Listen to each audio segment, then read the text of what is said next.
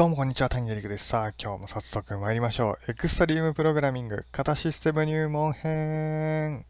コンパイルエラー。さあ、やってまいりました。今日のお題は、ベンジャミン・ C・ ピアスさんの型システム入門という本でございます。あの、赤い表示で本屋さんでもすごい威圧感を放っているので、気づいた方もいるんじゃないかなと思います。これ、現代は、Types and Programming Languages 通称 TAPL でタプル本と呼ばれているそうですね。でですね、お恥ずかしながらなんですけれども、実は僕、この本まだ読み終わってないんですよね。いや、読み終わってない本紹介してんじゃねえよっていう話なんですけれども、でもこの本めちゃくちゃ難しいんですよ。もうなんかすごい専門用語とか数式とか出てきて、本当に1行ずつしっかり読んでいかないと読み進まらないっていう本なんですね。ま、多分これ大学生さんとかが4年間かけて読むような本だと思います。だからね、ちょっと無学な僕にはまだ無理でした。交互期待ということで。でもね、この本のね、第1章、第1章だけはね、一般人でも読めるんですよ。この第1章が本当にこう、型システムとは何ぞやっていうところがズバッと分かりやすく書いてあるんですよね。でね、最近型関係の話題多いじゃないですか。なんならこの5年ぐらいのウェブ業界の最重要テーマだったかもしれないですね。で、皆さんもいろいろ型に関係していろんな意見があると思うんですよね。例えば、まあ、Ruby に型がいるかどうかとか、タイプスクリプトでどこまで型を厳密にあのチェックするかとか、なんか最近 Java が型推論を強化して巻き返してきたらしいぞとか、もうずっと型の話しててね、まあ皆さんも皆さんなりにこう実体験とか知識に基づいたいろんな意見があると思うんですよ。でも型システムの話って一歩踏み込んだら専門的すぎるからなんか詳しい人があそれはああだよこうだよって言っちゃってなんか話に全然ついていけないみたいな経験多いと思うんですよね。そうなんですよ。あの意見の前に用語が分からなかったり、当たり前に使っみんなが使ってる前提知識がなかったり、文脈が分からなかったり、それで自分の意見を発表できないのってすごい残念だと思うんですよね。だから僕はこの本の一章だけでも読んで、そうしたら自分の意見ももっと言いやすくなると思うんですよ。例えばね、あの、この本にもちょっと載ってるんですけど、僕前名古屋の勉強会で言われたことがあるんですよ。あの、性的片付け言語っていうのは、用語としておかしいんですって。性的片付き言語が正解です。けじゃなくて木が正しいらしいんですよ。性的片付き言語。まあその理由とかもね、この本ちゃんと載ってるからね、あの、見てみたらいいと思うんですけれども、こういうところをきっちり押さえて、まあ、みんなで楽しく型の話で盛り上がれたらいいなって思います。じゃあ内容いきましょう。まず形式手法の、えー、用語のせ、形式手法の用語の説明から入ります。形式手法とは、システムが期待された動作の使用に照らして正しく振る舞うことを保証する手助けになるものって書いてありました。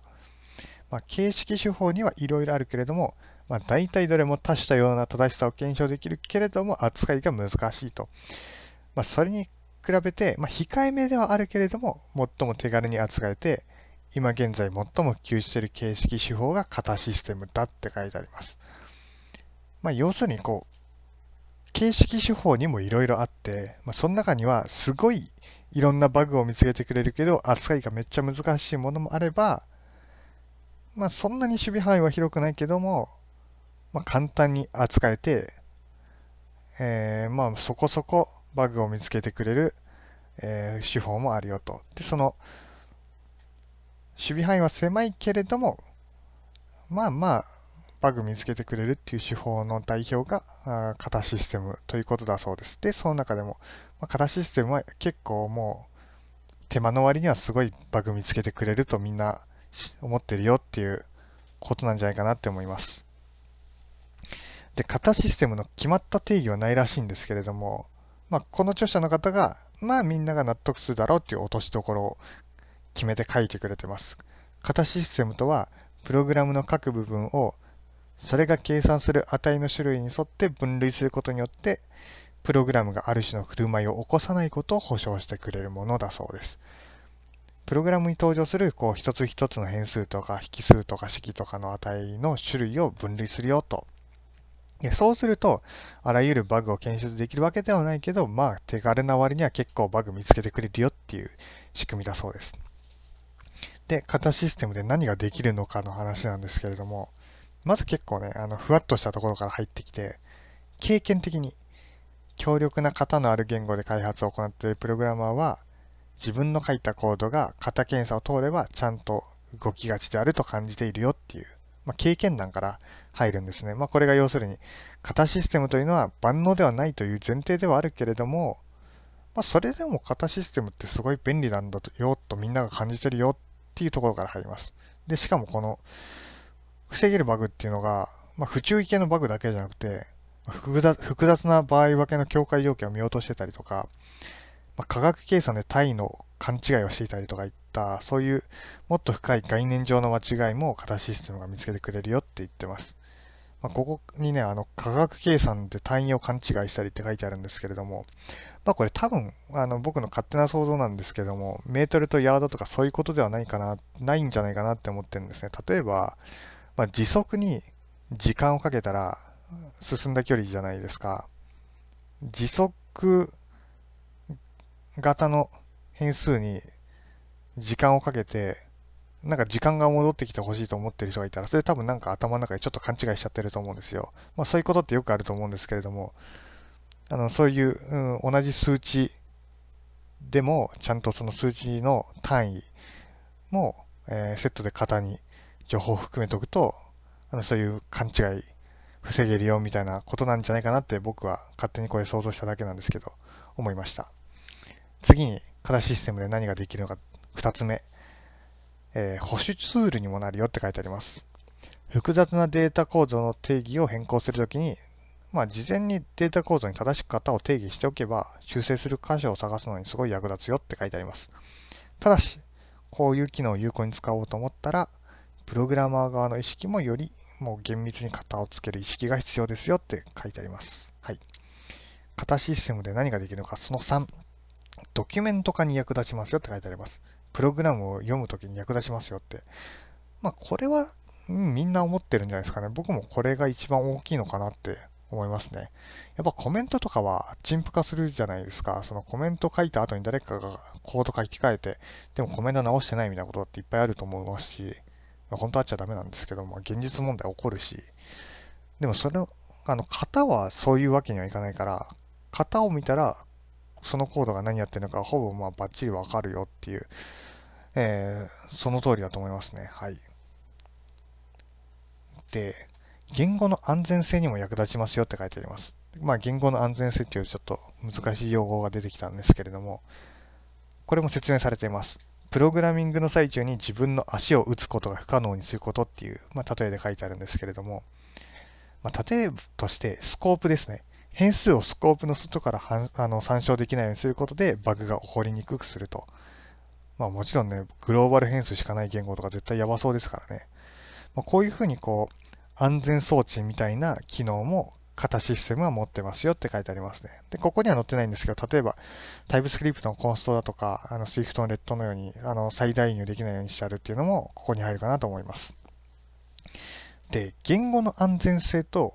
性的型安全性は同じものではないと書いてあります。言語の安全性は性的型検査を使って達成することができるが、性的型検査があれば自動的に達成できるわけではないですよと。例えば C とか C++ なんかは静的検査があるけれども安全ではない言語ですって書いてありますね。また別に静的検査ではなく動的検査により、えおかしな操作を実行の瞬間に補足してプログラムを止めることで、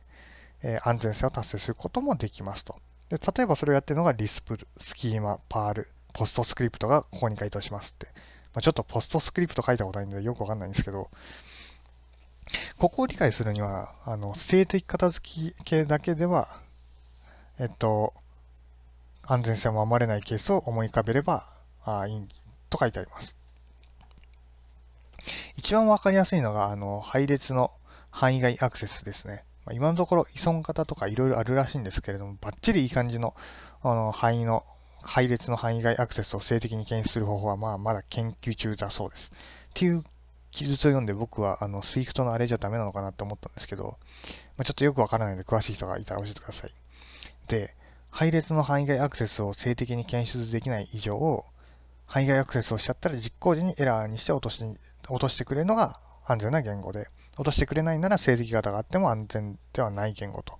まあ、そう言われたらわかりますよね。言語の安全性と性的型の安全性は同じものではないですと。まあ、他にもこれいろいろあると思いますよね。性的型だけでは検証しきれないことで、実行時にそれを見つけたらちゃんと落としてくれるかどうかが大事っていう例ですよね。例えば、ヌルの扱いとかもそうかもしれませんね。最近の言語はあのヌル安全ですけれども、そうでない言語の場合、まあ、ヌルだった時にヌルポで落としてくれるのってまだマシで、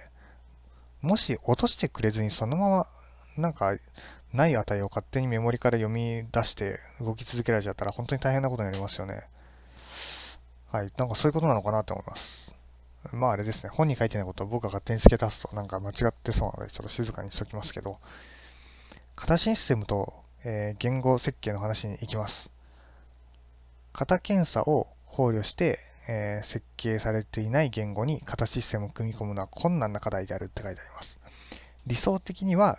言語設計はシステム設計と手を手と手を取り合って進めるべきであると言ってますね。まあ、ラストとか Swift はそうなんでしょうね。逆にタイプスクリプトみたいな例もあるので、まあ、この本出版されたのは2013年ですけれども、まあ、今なら何て言うんですかね、この方。まあでもタイプスクリプトもかなりな困難を極めたこと自体は事実でしょうからね。間違ったことは言ってないかもしれないですね。はい。で、型検査っていうと、Java みたいな退屈な型宣言だと思う人が多いけれども、えー、世の中には型推論という便利なものがあるんだぜっていうことを言ってて、これはなんかちょっと時代を感じますね。まあ、ほんの数年前までこの論争多かったんですけれども、さすがに最近は型推論を前提としないで、設定型を否定する人はもういなくなったかなと思います。はい。型システムの歴史も載ってます。いわゆるプログラミングで使う型システムは1950年代に生まれたそうです。まあ、この時はまだ整数と不動小数を区別するためだけに使われていたそうです。で、1960年代にはこれがデータ構造とか公開関数とかにまで拡張されて、で、1970年代から型システムそれ自身が、まあ、一つの研究対象になると同時に、数学の、えー、論数理論理学というこれまで研究されていたことと、えー、つながっているということに気づいて、現在はまたそこから発展しているということになっているそうですね。ここまでが第1章でございました。この先はね、あの一生懸命読んでるんですけどね、もう難しすぎて全然進まないんですよ。で、それを僕、友人のすごい詳しい人に相談したら、プログラミング言語の基礎概念という別の本を先に読むといいよって教えてもらったんで、そっちも頑張って読みました。皆さんもね、あの2章以降読みたいなら、プログラミング言語の基礎概念っていう本を先に読んだ方がいいかもしれませんね。はい。でもね、やっぱり僕はこの本、第1章だけでもこの本買った価値あったなって思ってます。2章読めなくても1章だけでもいいです。いい本です、これは。すごく勉強になるいい本でした。ではまた。